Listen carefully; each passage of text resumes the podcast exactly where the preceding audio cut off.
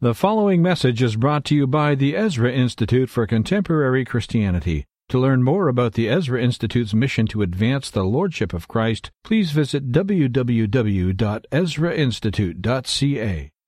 Well, good morning. It's wonderful to uh, be here. Uh, privileged to share this conference day with you, and thank you to Steve for such a warm welcome. Uh, what Steve didn't mention is that I flew in from uh, Toronto last night, uh, so I'm a little bit jet lagged, but that's not going to affect me today, I assure you. Uh, I've been, I grew up here in England. I grew up uh, in the southwest, actually, near Bath, uh, where my father was a pastor. Studied in Birmingham and in uh, Nottingham, and later in Sheffield. And my wife and I lived initially in London, in uh, Fulham, for about three years before I worked with uh, a man called Ravi Zacharias, in, uh, based in Oxford initially, and then moved to Canada, uh, where I've been almost 15 years now. Um, I have three children, Naomi, Hannah, and Isaac. Naomi turned 15 uh, yesterday, um, and they are all well and happy to let me come, I should add. Now we're just coming off the back, aren't we, of Easter weekend and the celebration of the resurrection of Christ. And that is significant in and of itself for a day like today because we're talking about the reign of Christ, the reign of God, and what it means for us, its implications uh, for us. People often neglect to uh, unpack the significance of the resurrection as Christians, I was, I was doing actually a, a, couple of interviews a week or so ago in which uh, we were discussing the, the resurrection. And very often, even for us who have been involved in Christian apologetics, the resurrection, uh, its significance is limited to, limited to oftentimes just a historical claim. We defend a historical fact.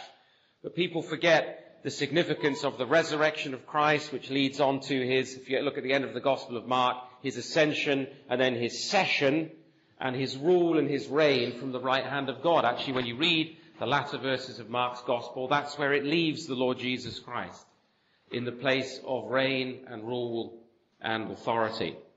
Now, in this uh, day we've got together today, in these four sessions, obviously, it's only really a primer. I can't say uh, all that much about the four subjects I've been assigned in um, 40 minutes each with some time for questions. So it is a primer today, and I'm noticing a lot of young people here, which is great to see. And so as you, as questions occur to you throughout the day, scribble them down, and at, uh, towards the end of each session, I will do my best to uh, respond. Now, in uh, session one, we're really thinking about the scope of the gospel, the significance of the gospel, the implications of the gospel, the breadth of the gospel. And then we will unpack some of those in three, really three sort of different covenantal institutions, the, the family, the church, and then the wider world, the state uh, around us today. When we think then about the person of Christ and the scope of the gospel, we are often drawn to the simple claim that Jesus made simple in the form of words anyway, but massive in its scope. I am the way, I am the truth, I am the life. Jesus didn't uh, tell us that uh, he had some truths to share with us. He didn't say that uh, he had some uh, insight, some particular wisdom about a particular subject matter or field of study. He didn't say that I am the greatest theologian who has ever lived and I'm going to unpack uh, a series of theological concepts for you. He said that I am the way, I am the truth, I am the life. That is, not isolated, discrete bits and pieces of truths, but rather He is the truth. Now, when we uh, think about that, not only does it not work very effectively in, in, in English, in grammar, to say I am the truth, I mean, you, it's, uh, for anybody else to say that would be ridiculous, right? We would consider them ridiculous. When we encounter this Christ in scripture, what we find is that He is the beginning and the end. He's not just the bit in the middle. He's the Alpha. He's the Omega. He's the beginning and the end. He's the firstborn of over all creation. He's the firstborn from the dead. He is the Word. He is the Logos. If you go to John's Gospel in the first chapter, He's the Word of God. So let's think about that Word of God just for a moment as we set today up. Uh, open your Bibles if you have one, or if you must, scroll on your phone to uh, Colossians uh, chapter 1 and what it says there about the person of Christ. Ch- Colossians chapter 1, then we'll begin uh, in verse 13. Colossians 1, beginning at verse 13. Speaking of Christ, He has rescued us from the domain of darkness and transferred us into the kingdom of the Son He loves. We have redemption the forgiveness of sins in Him. He is the image of the invisible God, the firstborn over all creation, for everything was created by Him, in heaven and on earth, the visible and the invisible. Whether thrones or dominions or rulers or authorities, all things have been created through Him and for Him. He is before all things and by him all things hold together or consist. He is also the head of the body, the church. He's the beginning, the firstborn from the dead, so that he might come to have first place or preeminence in everything. For God was pleased to have all the fullness dwell in him, and through him to reconcile everything to himself, making peace through the blood of his cross, whether things on earth or things in heaven. Once you were alienated and hostile in your minds because of your evil actions, but now he has reconciled you by his physical body through his death to present you holy, faultless, and blameless before him, if indeed you remain grounded and steadfast in the faith and are not shifted away from the hope of the gospel that you heard. This gospel has been proclaimed in all creation under heaven, and I, Paul, have become a servant of it. One of the most striking things about Colossians 1 is the constant reference to all things, all things, all things, in heaven and in earth, visible, invisible, rulers, authorities, powers, that through this word, the word of God, you know, God's words are uh, eloquent words, um, but they're words of power. So when God speaks, things happen. And God spoke, and out of nothing, creation was. It's not like the ancient Greeks who thought that there was this thing called independent substance, being, that then uh, some uh, divine, for want of a better word, activity formed and shaped and molded that substance into something, or it somehow just became something in and of itself.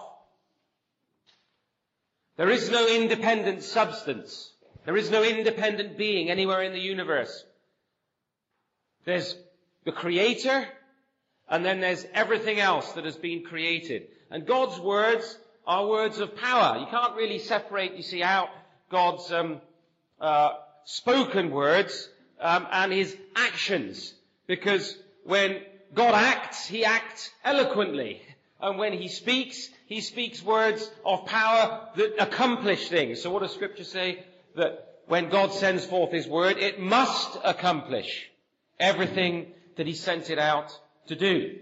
His word cannot return to Him void or empty. That's significant in itself. So this word, in the beginning was the word, and the word was with God, and the word was God. He was with God in the beginning. All things were made through him. Without him, nothing was made that was made. And in him was life, and that life was the light of men. So that's the word. And that word spoke all things into existence. He's the, he's the Alpha. And then Paul tells us in Colossians, he's sustaining all things by the word of his power. In him all things consist. Everything holds together in him. So there is no independent law in the universe that holds things together where perhaps God just sort of began things, he kicked the ball at the beginning and now everything just goes on under its own power, and then maybe he'll interject here and there throughout history and wrap things up at the end. No, rather, the scriptural view of this word, of this Christ, is that in him everything holds together. It's by his powerful word that everything exists. You think for a moment about some of the miracles of Christ in his incarnation, because that word, John tells us, by whom all things exist, by whom, through whom all things hold together, Paul says, doesn't he, in Romans 11, for of him and through him and to him are all things. All things. So that word is then incarnate. He's made flesh, that is. He becomes a human being in the person of Jesus Christ. Now, why would we be shocked in any way that that word who created all things and now comes after the fall, we'll come to that later, to redeem all things, to cook, to restore all things back to right relationship with God. And so as Jesus goes about his ministry, what's he doing? He's preaching the good news. He's healing the sick. He changes, turns water to wine. He walks on the water. He raises the dead. People have never seen anything like this before. When Jesus stood at the grave of Lazarus, he'd been dead several days. And his Lazarus relative said, he stinks. You can't, you can't roll the stone away. Right? The body stinks. Now that means that Lazarus' brain had turned to liquid. Okay? His body was in a, a, a, going into that advanced state of decay. And Jesus, the incarnate Word, the Word made flesh, speaks the Word, His Word, and what happens? Lazarus is raised from death and walks out of the grave. All of his memories intact. Knowing exactly who he was. Now that's a word of power.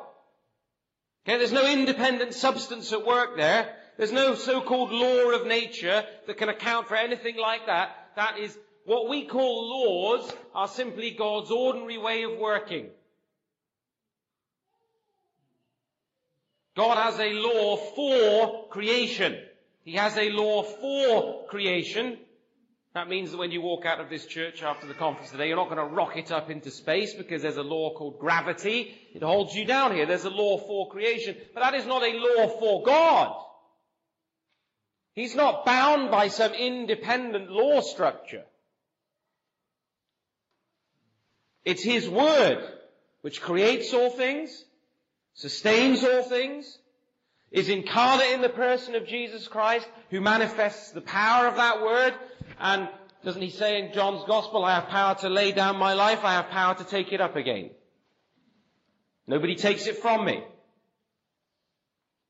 And that Word of God surrenders himself in terms of the will of the Father to death for our redemption according to Paul in Colossians 1 here, it's through the blood of the cross. And then the same Spirit that raised Christ from the dead, who quickened his mortal body, now lives and abides in us, because Christ was raised, ascended to heaven, is seated at the right hand of God and sends his Spirit on his church. He's the Alpha, he's the Omega, but he also sustains everything in between. The resurrection of Jesus did not occur at the end of history. If any man be in Christ, he is a new creation. No, it happens right there in the middle of human history, so that now we are the people of the resurrection, and we are now working out, as the people of the resurrection, as the new humanity in Jesus Christ, we are now working out the implications of that. You know, when death entered the world through sin, at the beginning, eternal death was not immediately pronounced on human beings, was it? I mean, we're here. We're here, aren't we? Death came, but it was not immediately pronounced on all human beings. There was a delay. And all the people that would follow after Adam, whom Christ would redeem to himself. And then came, comes Christ and his life and his resurrection, which we've just celebrated. And life doesn't immediately, that life doesn't immediately burst forth into the earth, does it? And overwhelm everything. We don't see Christians springing out of their graves today. There's a delay again. Just as there was a delay in the full realization of eternal death, there's a delay in the full realization of the fullness of life. But we're here today because we believe that this Jesus Christ of Colossians 1 is living, He's real. If I had time to do some apologetics today, I would talk about how without this word, without this power, without this word of God, then there is in fact no meaning in anything. He's the source of all truth. He's the source of all meaning. And we must be, today is about really being gripped again as God's people by the power of that word. By the reality of that word.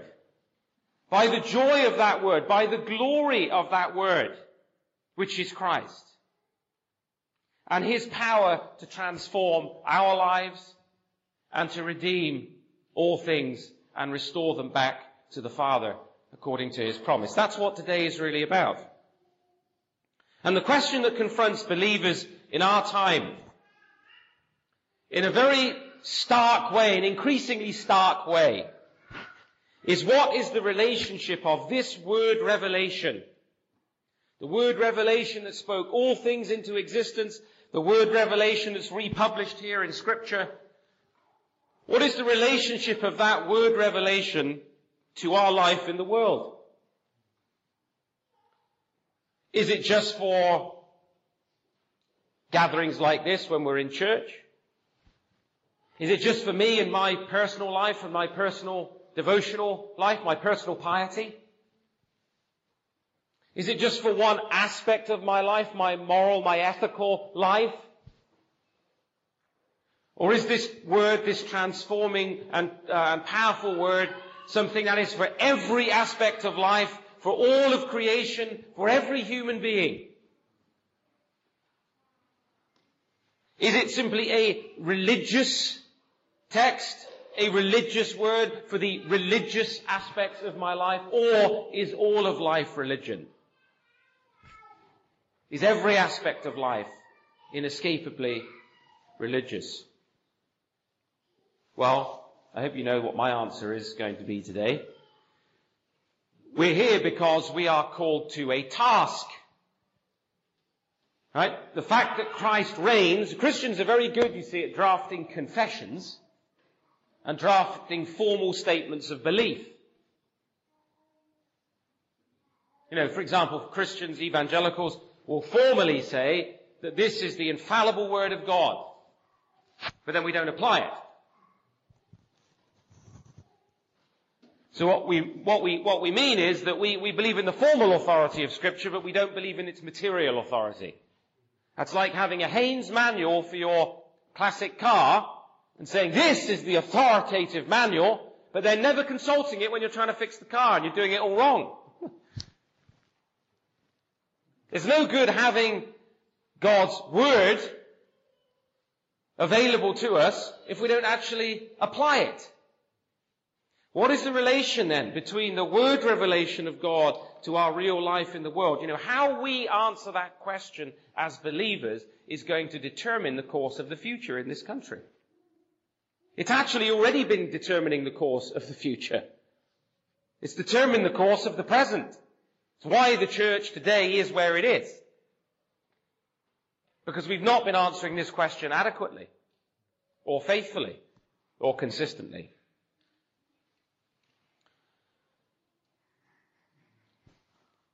Let me talk for a moment then, having introduced us to this theme of the crisis which does face us. Some of you will have done some thinking about that, some less thinking about it. My mum, who My mum and dad, who were missionaries in Pakistan for about uh, 18 years, uh, live in my basement in Canada. It's not like an English cellar. A basement in Canada is like, you know, an apartment above, you know, with windows above ground. Okay? She's often saying, she's in her 70s now, that the world has gone mad. That people have gone crazy. Well, commenting on the life and thought of Nietzsche, G.K. Chesterton said, said this. He set forth, I think, a universal truth. He says, the man who thinks without proper first principles goes mad.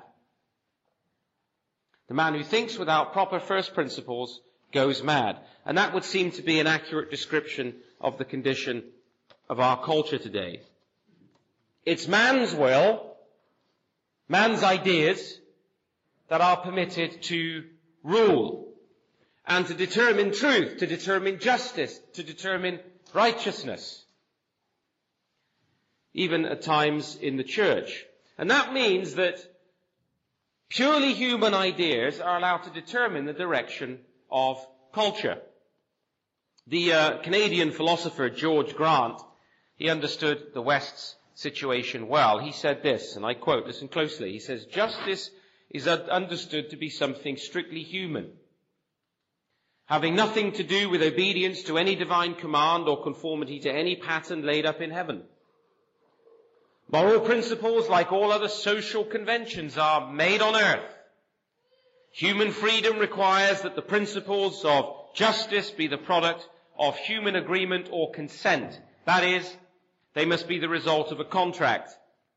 And these principles must therefore be rooted in an understanding of the interests of human beings as individuals rather than in any sense of duty or obligation to anything above humanity.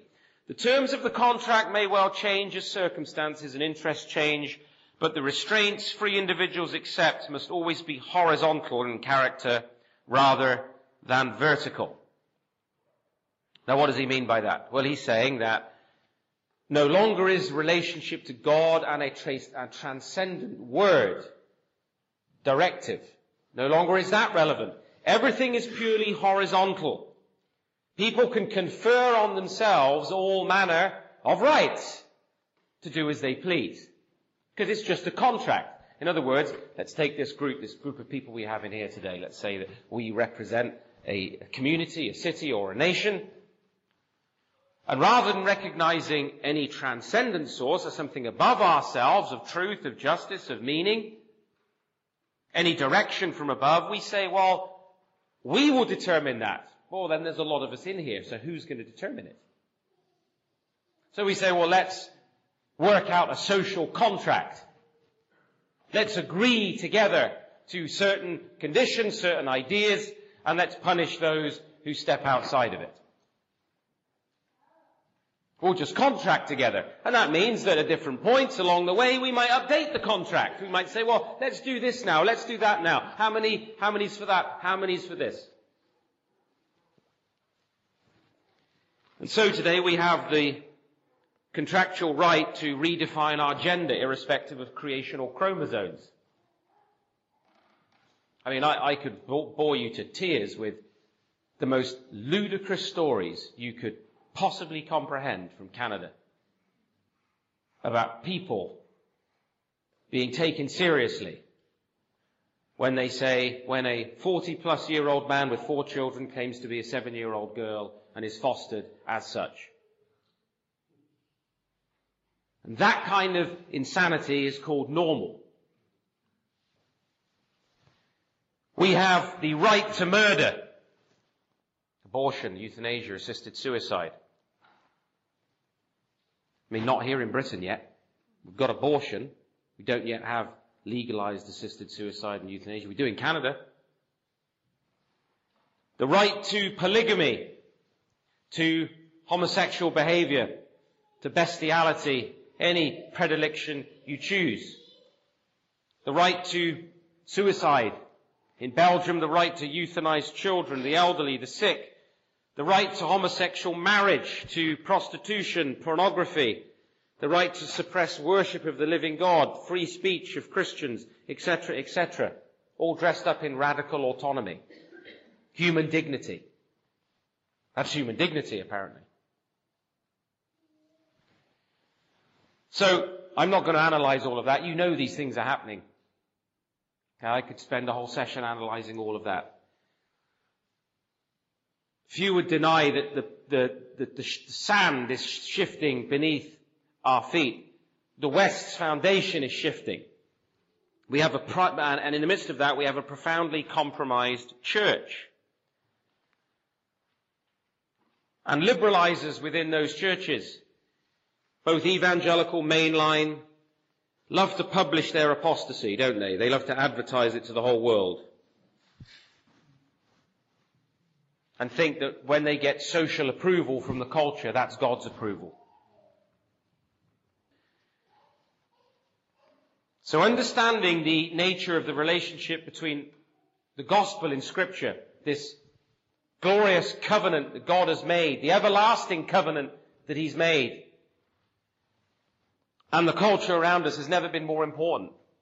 Because no longer can we presume upon even a common understanding of the most basic things today. Things that my grandparents would have really think that you should be committed to some kind of institution if you believe them. We now are normalizing. People talk about you know, natural law and, and um, two kingdoms and everybody agreeing on this uh, in the common kingdom. I can't get my neighbours to agree there's two genders. How am I going to get them to agree about any other norm?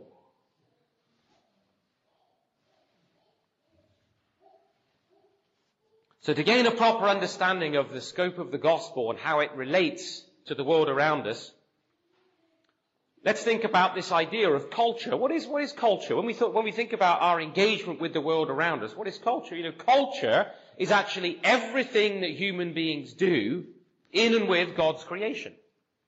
That's simple enough, isn't it? Culture is, is everything, you know, you're sat on a piece of human culture. The cultivating of natural resources so that you don't get a bad back today, or hopefully not, depending how good those cultural artifacts are. But culture is everything we do. It's how we cultivate God's creation. It's what we do with the raw material of God's creation. That's why, in, in, in a sense, we are vicegerents. We're not even really vice regents, because Christ is the regent, but we are vicegerents. We are those that take what God has created, what has been spoken into existence, and then we, we shape it, we fashion it as kinds of co-creators. The English word culture and agriculture, agriculture, they're derived from a Latin root, and they're related to cultus, worship. Think about that for a minute. We, we, we have that ongoing association with worship still today, don't we? We talk about the cults, the cults. You know, we think about the Jehovah's Witnesses and the Mormons and so on. Why do we call them cults? Cult, culture, because cultus is worship. Perhaps the best definition of culture is that it is the public manifestation of the, um, I'll borrow the, the, expression of the, the great uh, Dutch philosopher Herman Dooyeweerd, Uh, who, who talked about it's, it's the ground motive, it's the basic religious guiding idea, principle, ethos that underlies all human thinking. Culture is the public manifestation of those most basic beliefs. It's a state of being that we cultivate through intellectual tilling. You know, agriculture is about tilling the ground, isn't it? Agriculture, to, to grow things. So cultures are created through intellectual tilling. That goes on when you're in school and in your home. Your minds are being tilled and shaped when you, when you watch television, when you read, when you do whatever, and you're looking at your whatever pad it may be in front of you. Your mind is being tilled, being cultivated in terms of a particular direction. Moral tilling is going on. It's all done in terms of the prevailing cultus. And as that tilling happens, it forms a type of community, a type of civilization. That's why civilizations look different. You know, why has Europe got the crisis it has today? Why are we seeing all of this violence in Paris and even here in London? People driving over bridges in their cars, mowing people down. Well, we don't need a, a tour of everything that's been going on in Europe. What's the problem? Well, it's cultus. You know, our, our uh, idiotic politicians, for the most part, think that it's to do with money, disenfranchisement, immigration. No, no. It's fundamentally a religious issue. It's a cultus issue. It's, a, it's what our most deeply held beliefs. And now we're seeing cultures coming into conflict with each other. So, you know, why are, I know we've got children in the room, so I just, I need to be a bit cautious, careful about what I say, but why are, um, uh, people being assaulted in swimming pools in the West today by people from other cultures? It's because their religious convictions are different. It's because different types of tilling of the mind shape people in different ways.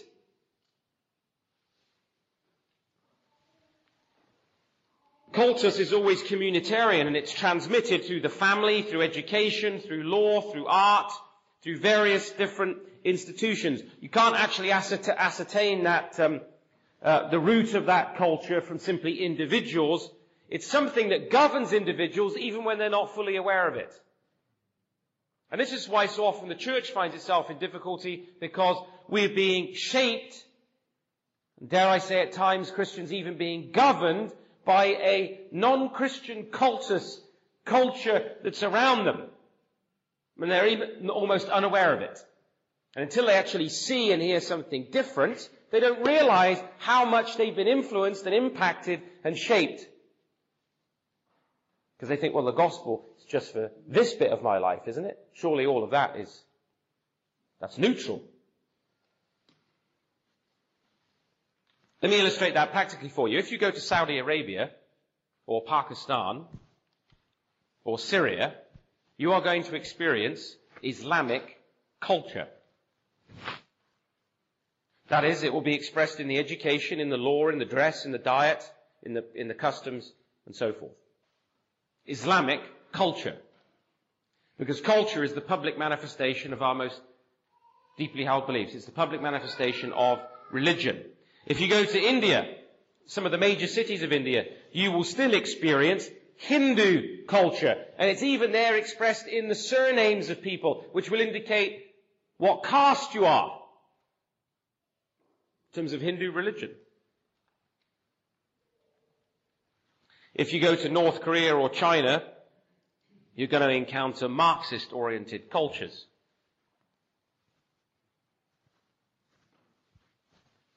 If you're a traveler in Tibet, you're going to experience a Buddhist culture and so forth. If you come to the West today, what do you experience? What do you find?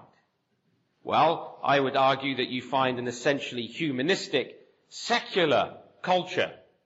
And by the way, the very idea of secular is a, that's not non-religious, it's inherently religious.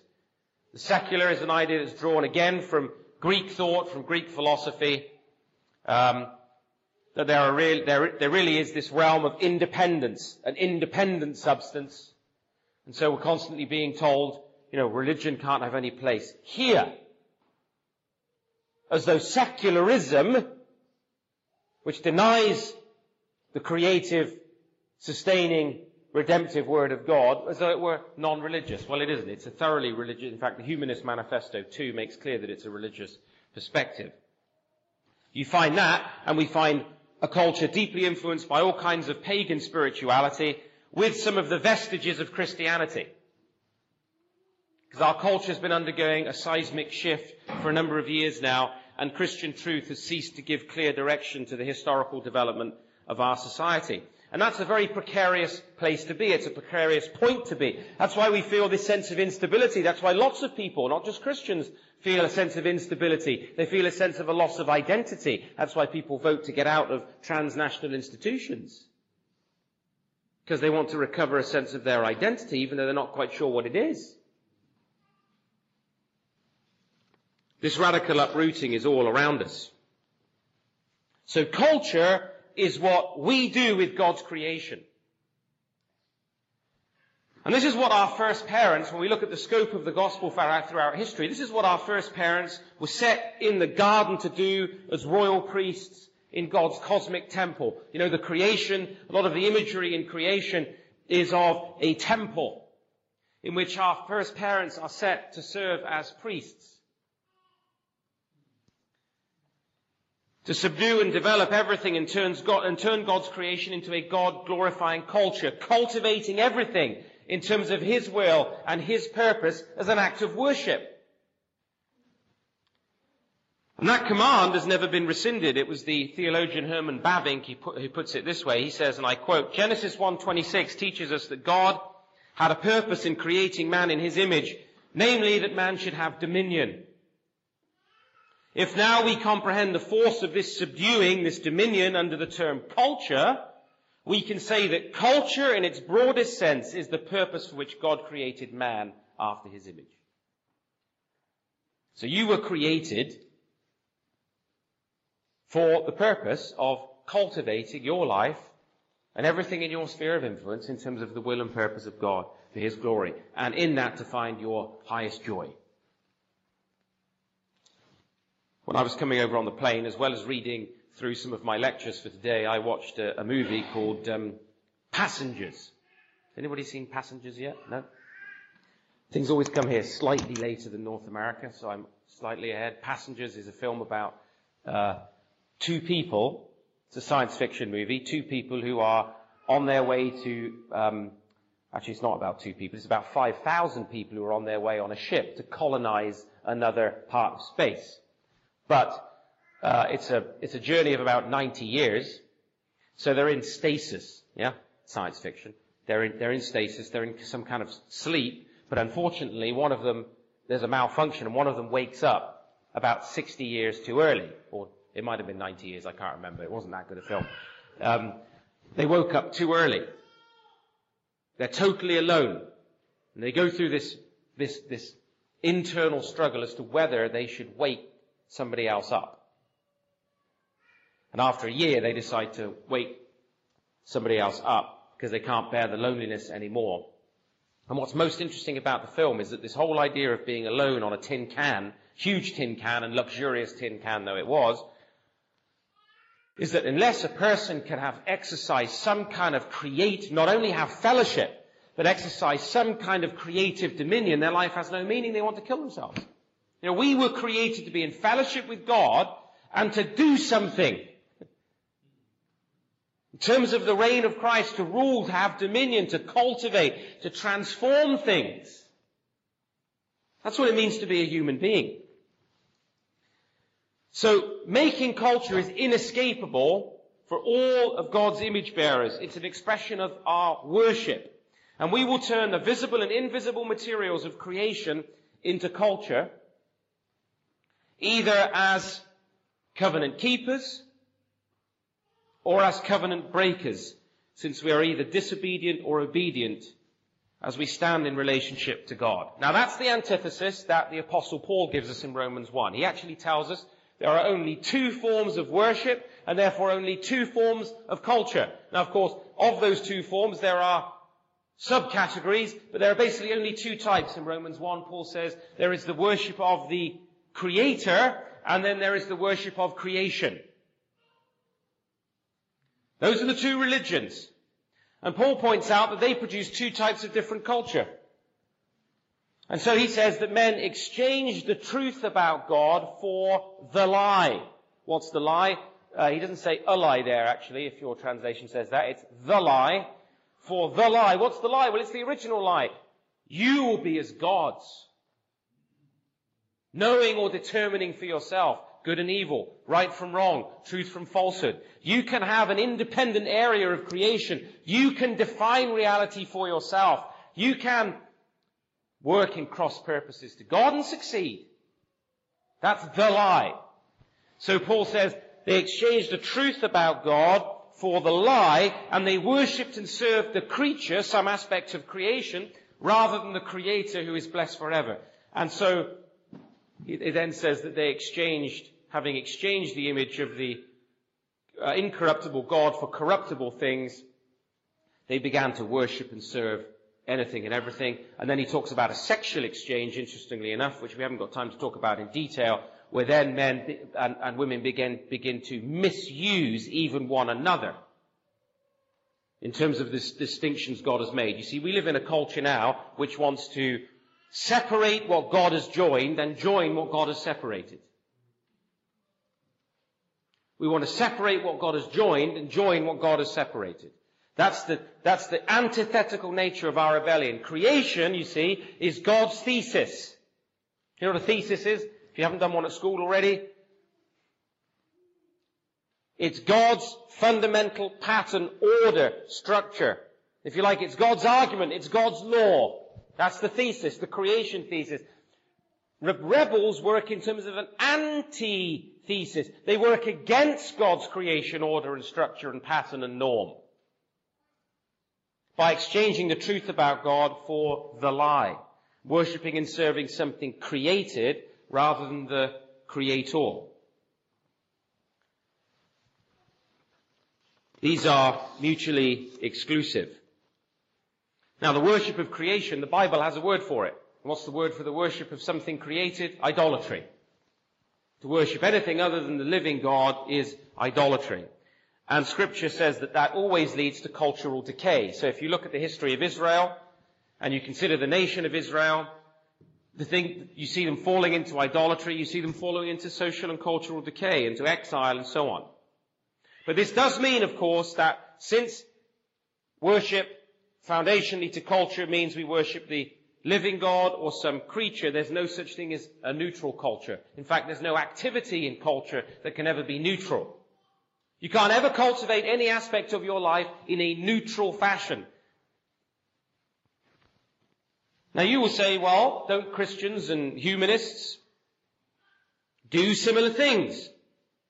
Don't we pursue the same cultural tasks? Well, we certainly do. Because human beings are homo religiosus. They are, we, we all are coram deo, we live before the face of God, and we are religious beings. We cannot help but pursue these different cultural activities. We, we all get married and build families, for example. We establish educational institutions. We'll do fine art. We'll make films. We'll write music. We'll do, do the gardening. But the structure of those things, the structure, though the structure remains the same, I can use the same spade as a non-believer. I use the same musical notes as a non-believer when I play the piano or play the guitar. And though that structure remains the same, the direction of everything is different. The direction of everything is different. The legal structure of my marriage might be the same as my non-believing neighbor, but the direction of my marriage is different. The structure of something concerns God's created laws and ordained pattern that pertain to it. Not just God's laws for gravity, for example, but God's word for the family and the church and the state. Whereas the direction of these things concerns the religious orientation that they have. Now there's many structures in God's creation, lots of different structures, but there are only two directions. That makes it actually quite simple. There's only two directions. We're either oriented towards God or towards idolatry in our marriage, in our family, in church, in state, in art, in science, in every other sphere. We seek to serve and glorify God in terms of His norm in each area of our lives, or we will live in an apostate direction where we have no central place for God and His revelation. This distinction between structure and direction is very important because we recognize the fall and the problem of sin and its effect on all human activities and on all human institutions. Take marriage as an example. The structure of marriage today is exactly the same as it was at creation. God hasn't changed his plan for marriage. Doesn't matter what David Cameron says or Theresa May, God's plan for marriage, his norm for marriage, is not changed. So the marriage norm is the same, but the hearts of those in a marriage relationship, when unregenerate, is turned in an apostate direction. Likewise, the challenge of political life. It's not that God's ordained structure of the state as a covenantal institution is broken, but that many of those involved in politics have hearts and thereby convictions and ideologies hostile to God's word. So when people say, for example, my marriage failed, my marriage failed, we know that it wasn't marriage that failed, right? But it was one or more of the parties involved who for whatever reason, for a variety of reasons, the relationship breaks down because of our sins. In the same way with respect to failed states, we don't conclude therefore that, ah, right, get, dispense with the idea of the state because God's norm of the state has totally failed. No, we recognize that again, because of sin, the socio-political challenge, the, uh, the, the, the issues with respect to the state, socially, culturally, politically, are fundamentally at root religious, moral challenges centered in the heart of man. Out of the heart spring the issues of life, scripture says. The heart is the core, the root, the center of the human person. It's not just where your emotions are. It's not just where your feelings are. The heart is the root of the human person. Out of the heart, the direction of our heart spring the, all the issues of life. So we are either regenerate transformed by the grace of God, and out of that heart transformation, everything that we do and who we are begins to change. Or we're unregenerate, and the direction of our lives is not oriented towards God and His Word. Let me wrap this up with this. If that is true, if that's what culture is and if that's what the gospel is, then the Christian gospel the good news of Christ is a particular vision of culture. It involves a particular vision of culture. The gospel isn't just about you going to heaven, you having a ticket to heaven, you getting on the glory train, and so on. No, the gospel involves the transformation of the heart and every aspect of life in terms of the worship of the living God through Jesus Christ. So when we enthrone Jesus as Lord, as the one who reigns over heart, mind, soul and strength of every believer, it must inescapably form a new culture. That's an inescapable deduction. Let me put it to you this way. If culture, if culture is the public expression of the worship of a people, and the gospel restores us to true worship,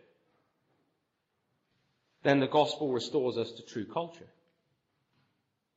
which is the kingdom of God. I'll say that again. If culture is the public expression of the worship of a people, which I've argued, I think that's a no-brainer, as we say. If that is the case, and the gospel restores us to true worship, then the gospel restores us to true culture, which is the kingdom of God. You and I were not made to live dissonant, fragmented, confused, compartmentalized lives, but to have actually an integral life that is a harmony in all of its aspects, to worship and glorify God and have dominion in all things in terms of the Lordship of Christ and our restoration of our calling to worship and to serve, beginning with the heart, this radical change in the core of our being, and then touching everything else in all creation. I'm going to stick to time uh, so that we can have proper breaks, and I promise you I am going to leave a good section for questions at the end of our next session. Thank you for listening to this message brought to you by the Ezra Institute for Contemporary Christianity. Please feel free to share it with friends, but do not charge for or alter the material in any way without the express written consent of the EICC. Thank you.